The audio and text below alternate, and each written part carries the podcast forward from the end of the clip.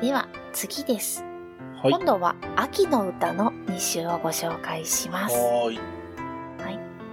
えーまず1首目は、営業奉仕とおあえりよ。ます。営業。ええぎょ。ー、恵みにうん。え徳川慶喜の義、ー、徳川吉の K、 K ですね。慶応大学の K。慶応の K ですね。え、行って言うんですね。営業です。えー奉仕。普通に、まあ、お坊さんを指す奉仕ですね。あ法律のはい、そうです。教師の師ですね。はい。はい。はい。えー出自、生まれとか経歴が不明です。あまり有名な方ではなか ったようです。ああ、はいはいはいはい。はい。えー、播磨の国のお寺で講師、僧侶の監督を務めていたそうです。僧侶の監督。はあ。はい。だから、まあね、中央の京都の方、都の方でお坊さんをしていたというわけではないようですね。播磨だから今で言うと兵庫県ですよね。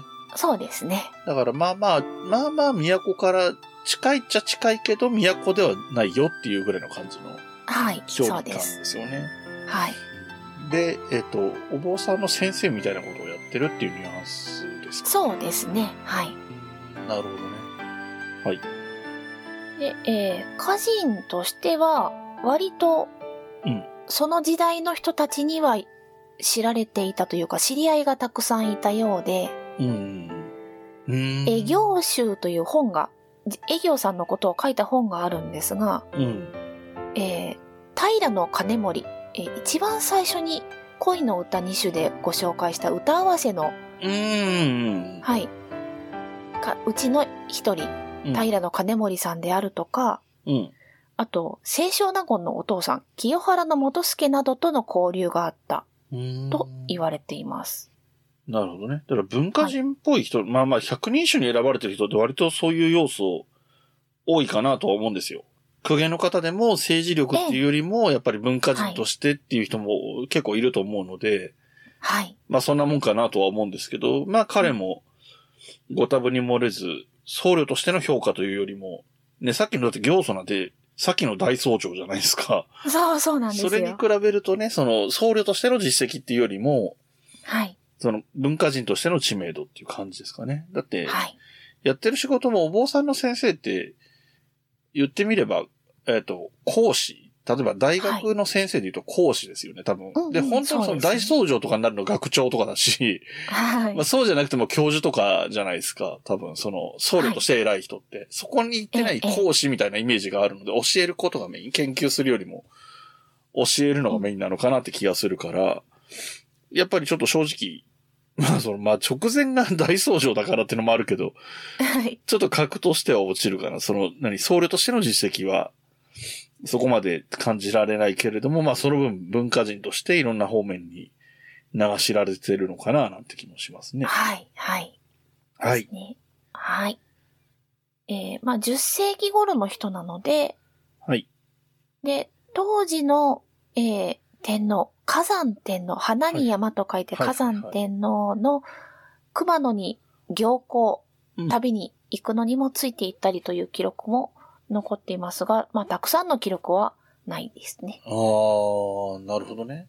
はい。なるほどな。だから実績が全く、今ね、僕はその実績ないみたいな言い方したけど、実績ないこともないよっていう、それ結構大きいね、イベントに参加してたりすええるからえ、ええまあそれだって、なんだろう、勝手に出ていけるわけじゃなくてね、選ばれて同行してるんだろうから、はそい。れなりの人物なんでしょうな。はい。はい。はい。では、そんな方が読んだ歌です。はい。八重むぐら、茂れる宿の寂しきに、人こそ見えね、秋は木にけり。えー、下の句が読みやすいのに比べて上の句が、まさに神そうみたいな。そうですね。茂れるは難しいですね。しげれるも難しいし、えー、まあ、八重むぐらって読むのかな八重むる、むぐらって書くけど、はい。もう言ってることがわかんないですもん。まあ、漢字、今僕ちょっと、あの、画面出して見てるので、八重がはいね、八重桜とかの八重なので、はいは80に重ね、重ねるの意味の80。はい。や、やへと書いて、やえっていうのがわかんないけど、その後のむぐらはい。がもむ、はい。ムグラは、う、うん。ツル状の雑草の総称。鶴状の雑草の総称なんだ。あなるほどね、はい種類じゃないんだ。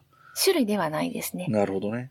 あの、はい草冠に法律の律と書くっていう、もうなんかすごい難読漢字みたいな字はいそうでですすね。クエにも重なっていることでもう、つる草が重なってはびこっている状態。はいはいはいはいはい。はい。が、八重むぐら。家などが荒れ果てた姿を表すときに象徴的に使われる言葉です。言葉であ、そういうことね。なるほどね。なんか、あの、甲子園球場みたいなイメージだったけど、 もうちょっと こう、あれなんだ。枯れてる感じなんですね。そうですね。うん。はい。で、その、茂れる宿、それが茂っている、草ぼうぼうになっている、そうか。という八重むぐらって、そこだけで草の名前だけで出しただけですもんね。最初の5文字。そうなんです。で、それが何なのかっていうのは、その、いわゆる2行目というか、次のはい7文字のところで出てくる、しげれるなんだ。そうです。えー、しげれる宿の、はい。はい。寂しきにそこが寂しいからうんで。すね。人こそ見えね。ねはまあ、打ち消しの助動詞。で、なんとかこそなんとかねで逆説の文章を作ります。はい。ので、ここだと人は見当たらないけれども。ああ、けれどもになるってこと。はい、はい。はい。で、秋は木に蹴り。秋が来たことに気がついた。という感じですか。えーっとうん、えーっと、八重むぐらが茂ってる宿の寂しさを感じたときに、はい。人はいないけれども秋を感じたよ。そうですね。現代語訳すると、つる草が何重にも重なって生い茂っている荒れ果てた錆びれた家。訪れる人は誰もいないが、それでも秋はやってくるのだな。あー。寂しきにと人こそ見えねえのところがこう、混ざったような表現の説明になってましたね、漢字として。そうですね。で、なんか語順てとすると、人こそ見え、見えね、まあ、その、見えねって言っちゃうと、秋はに繋がっちゃうんだけど、はい。人がいなくて寂しいみたいな感じでしたよね、さその、訳文のニュアンスとしては。そうですね。うん。まあ、だからそこはまあ、全然それでもいい、そういうこともあるのかなとは思うんですけど、ええ、ええ、なるほど。そこで区切んだなっていう気がしましたえね。え。 なんか、対比としてはやっぱり人こそ見えねえと、秋は来た木にけりっていうのが、はい。 人こそ見えないというのはまあ、いないっていう意味だけれども、人は来ないとも解釈できるので、人は来ないけど、秋は来た、ね、あの、大河は来たみたいなことになってますけど。そうですね。はい。まさしくそんな感じで、うん誰も訪れないけれど、季節だけは移り変わっていくんだなという感そじうでです。すよね。ここはだかはら、その、下の句の7音ずつはまあ、対比というか、はい。対になってるような感じですもんね。はい。だここが対になるから、寂しきにが先に来てるってことなんですかね。そうですね。うん、意味合いとしては、その、人がいなくて寂しいっていう状況が話したいんだけど、その、七音七音の対比、対になってる感じを出したいから、語順を変えて、まあ、こういう語順を変えるみたいなのができるのが日本語の良さみたいな話、 話をよく聞きますけどね。はい。うーん、なるほどね。はい。これは何こでれ、すかね。元になったモデルの建物がありまして、おー、いいですね。はい。あの、今日の6畳あたりに、うん。えー貴族、源の徹という方が9世紀ぐらいに作った、うんえー豪邸なんだそうです。へえ。で、塩釜、奥羽の塩釜を模したお庭で有名だったんですけど、うん。営業奉仕の頃にはもう錆びれて荒れ果ててしまっあて、あ、なるほどね。その源の徹のひ孫が住んでいたんですけど、うん、はい。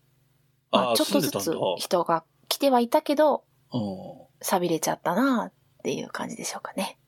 ああ、いいですね。で人が住んでて、まあ、多少はお客さんも来ることもあったんだけど、はい。まあ、その、栄えてた時がすごかったから、はい。もうもうこんなの来てるうちにも入んないぐらい人はいないって感じが出るんでしょうな、きっと。そうですね。うん。はい。 まあ、失礼な話じゃ失礼な話ですけど。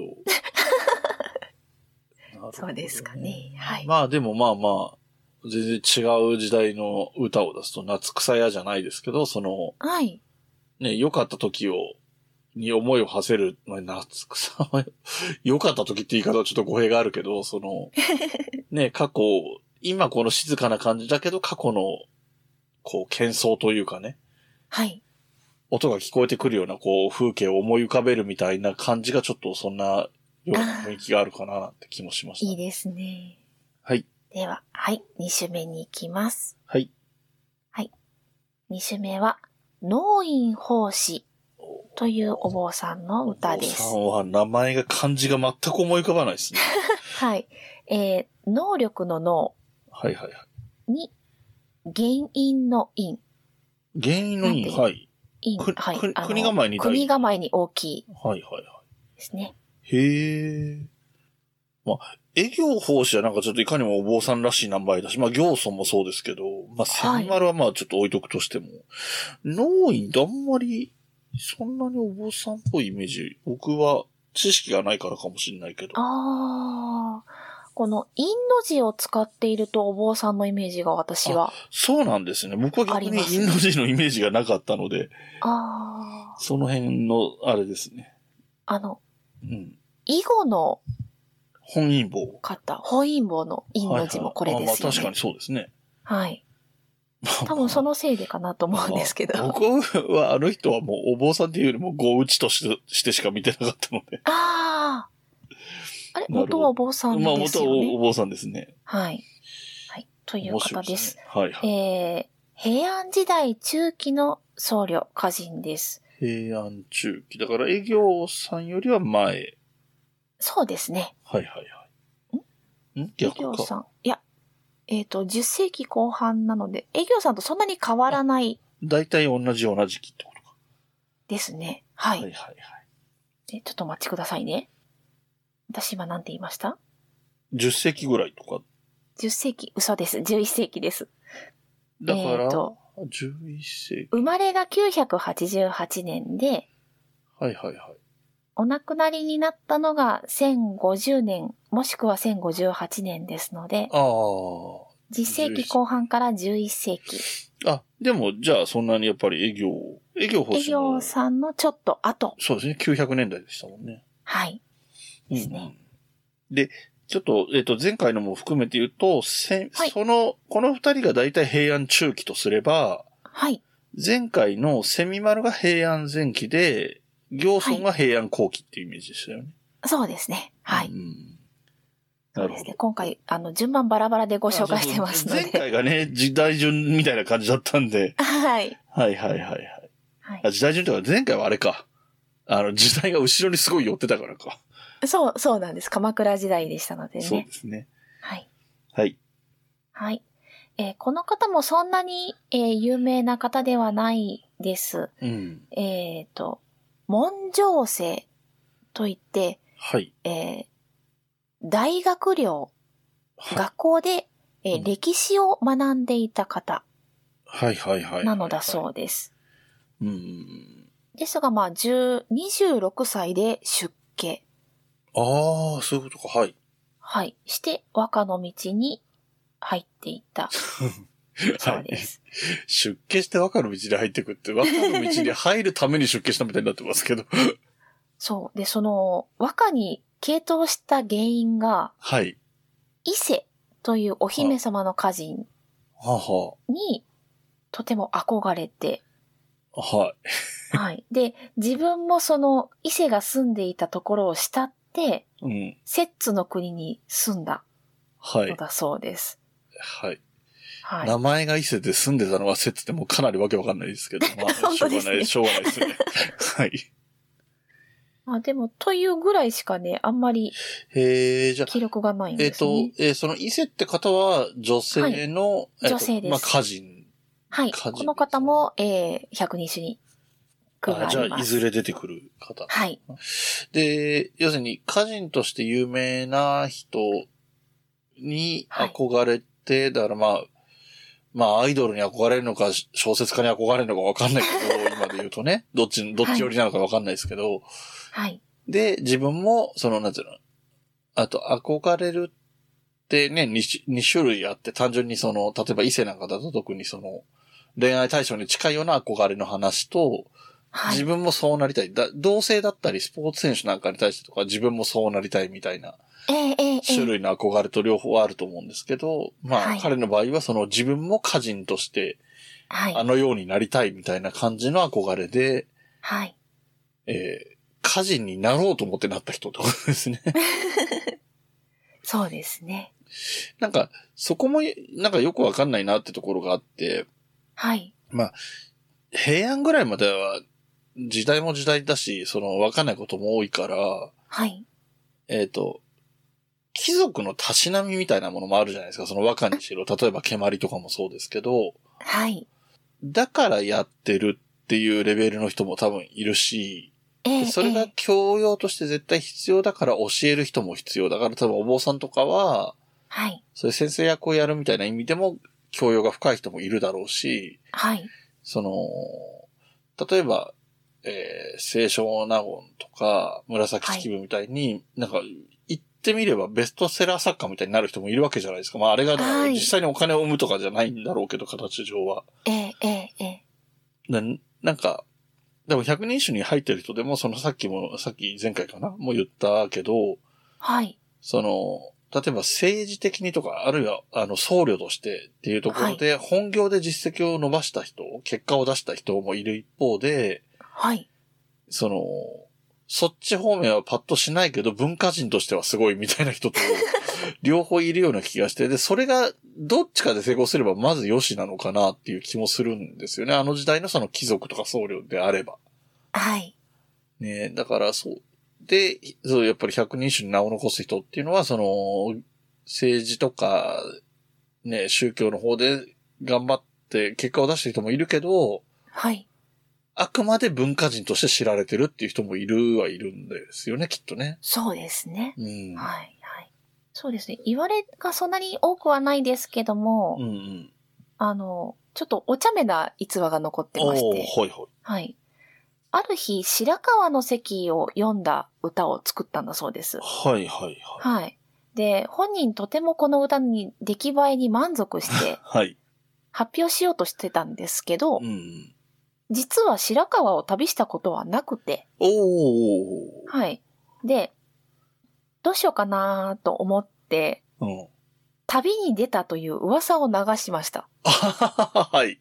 はい。そして、家に隠れてこもって日焼けをして、おーおーおー旅した風になってから満を持して発表したへとーいう話があります。いや、その逸話ってい、有名なんですかいやー、えっ、と、古今、古今かな古今著文集っていう本があるそうで、そああ。んな逸話にちょびっとずつ載っていたようですね。なんか、こういうエピソードって、 はい。よく漫画とかドラマとかで出てくるパターンじゃないですか。そうですね。ね、お金ないから家にこもってた間にどっか行ってたことにするっていうパターンっえてえよくはい。聞くパターンだなと思ったから、はい。これが本当にね、あの、ふ、古さで言って一番古いのかとか、知名度的にはどうなのかとかわかんないですけど、 はい。結構昔からあるパターンで、ではもい。これをみんなが、その何、今現代の昭和以降の作家さんとか漫画家さんがはい。知ってたとも思えないけどな、でも落語とかにも出てくる気もするしな。そうですね。まあ、語り継がれてどっかに、その、アシュみたいなところではい。ヒットされたネタみたいなのがあるのかもしれないですけどねそうですね。 えー。昔からよくあるパターンなのかもしれません。そうですね。そんな気はしますね。まあまあ、はい思いつくっちゃ思いつきますもんね。そうですね。行ける人は行きゃいいんだろうけど、例えばお金がなくて行けない人とか、時間がなくて行けない人とかもいるわけだから、ええええええうんまあそういう人はそういう手を思いつくのは難しくはない気はしますね。はい。うんはい。そんな方が読んだはい。秋の歌です。はい。あそうですね。秋シリーズでした。はい。嵐吹く、三室の山のもみじ場は、竜田の川の錦なりけり。はい。はい。山風が吹いている三室山のもみじが吹き散らされて、はい竜田川の水面は錦のように絢爛たる美しさであーる。なるほどね。えっと、前に、教えてもらったので、なんか、はい。なんか、もみじかなんかが川一面を、みたいなのな、なかったでしたっけあ違うかあ。。あったかな。あったかもしれない。うん。竜田川の話は、立田あ川はのね、ちはやぶるに出てくるそのうで。そうですね。そはいれはもう、えーその昔、立田川っていう相撲取りがいてなっていう、と落語になっていくっていうやつですね。はい。そうですね。だから、立田川は、だから、ね、だから、え支配二ア種目ブでルすねもそうですよね。だから、二種、100人一種に入ってる中に2種あるんだ。あそうです。へえー、それは知らなかったですね。落語家もね、こういうのを見つけて、その、チアヤフルの落語が、チアヤフルっていう落語があるんですけど、はい。それのね、続編みたいなのをこういうとこから作ればいいんですよね、本当はね。 そうですね。錦、錦いいじゃないですか。故郷に錦を飾るみたいなところと繋げられそうですもんね。そうですね。うんはい。で、三室の山でしょはラいイバルが三室山ですよね、これどう考えてもね。あ、そうです、そうです。だから、ね、お相撲としてすごいあ収まりがいいじゃないですか。ぜひ作ってください。えーうちの相棒に ちょっと振ってみます。はい。 えーで、じゃあとりあえず日本語、現代語訳はい。がさっき言いまあ、しそうたかそうねか。。はい。まあ、結構わかりやすいかなと思います。あそうかそうかそうです嵐ね吹く、山から吹き下ろす強い風が、えー、三室の山で、んえっ、と、もみじの葉っぱを吹き散らしてしまって、うん。それが落ちた竜田川の水面が錦のように美しい。というそう感いうじことですかね。あの、この嵐っていう言葉は、はい。と現代語的には、まあ、なんだろう、天気予報とか、あの、気象予報ではないですけど、あの、はい割と台風みたいなイメージで捉えられるかなと思うんですよね。はい。で、うーん、でも、まあ、春の嵐みたいなこと言ったら、春一番に近い強風だけ、はい雨と、ついにはならないかなとは思うんですけど、はい。なんかその台風のイメージがあって、だから割とうんうん雨も伴うイメージがあるんですよね。多分、現そうです代ね人の感覚で言うと。でも、さっきの訳文からしても、はい。風でしかないですよね。そうですね。山から吹き下ろす強い風のこととあるので、うんうんうん。そんなに雨が降っているイメージはないですね。う。そうですね。はい。やっぱり、まあ場所は場所だもんな。基本的に京、京都の話っていうことで。えー、奈良ですね。奈良か。はい。そうか、奈良はどうかちょっと僕詳しくはわかんないですけど、京都ってほら、あの、紅葉が真っ赤なので有名じゃないですか。イチョいウの黄色いのが入らない。はい、赤は赤い。にだけ、赤一色になるっていうので有名だったりするから、まあ、あ、でも逆か。むしろ黄色があった方が錦なりけりかもしれないですね。ああ、そうですね。なんか前にその、なんか僕、うろ覚えてこれ、あの、なんか、夢見てるのかもしれないですけど、前に教えてもらったやつは赤一面になったような気がするんですよ。ああ、そうですね。あの、ちはやふるは、うん。からくれ、からくれないに水そうかそくうかるとはなのそうでか、そうか。はい、真っ赤かですね。なるほど、なるほど。はだいそこは、だからそう思うと、面白いですね。ああ、そうですね。これは、そうですね。歌そのものには色は入って、今回はいないのうんうで、んうん。そうですね。うーん。はい面白い。えっと、三室の山っていうのはその奈良県にある山なんですかね。はい。えっ、と、今でいう奈良県の生駒郡にあるカムナビ山ああ、へえ。のことで、三室の山とか三室の山とも言います。なんか現在でももみじの名所なんだそうです。ああ、そうなんですね。はい。へえ、生駒郡ってことは、生駒山の方だから、大そう阪でとす奈良の境目みたいなとこですよね、ねきっとね。ですかね。イカルガの町があったとこです ね。ああ、そうなんだ。へえ、はいなるほどね。あ生駒山自体は、あの、府県境だったような気がしますけどね。ちょっと、あの、あまり明るくないのでわかんないですそう、私も地理苦手なので。 そうか、もうやっぱもう、ここの、この句に関して言えば、竜田川に尽きるなって思ったのと、はい。適当に広げた話で、三室山対竜田川で、竜田川が勝って、故郷に錦を飾ったなっていう感じになりましたね。 はい。 はい。竜田川さん災難ばっかりですね。 そうですね。はい。はい。という、はい、秋の2種でした。はい。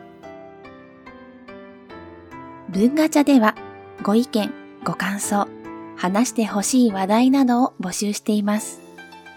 メールアドレスは文ガチャ06アットマーク gmail.com b u n g a c h a 06アットマーク g m a i l.com OM です。お便りお待ちしています。また、ツイッターもやっています。ツイッターのアカウントは、文ガチャ、アットマーク、b, u, n, g, a, c, h, a, 06。ハッシュタグは、文ガチャ。文は文系の文、ガチャはカタカナでお願いします。DM でもご意見やご感想、話題などを募集しています。よろしくお願いします。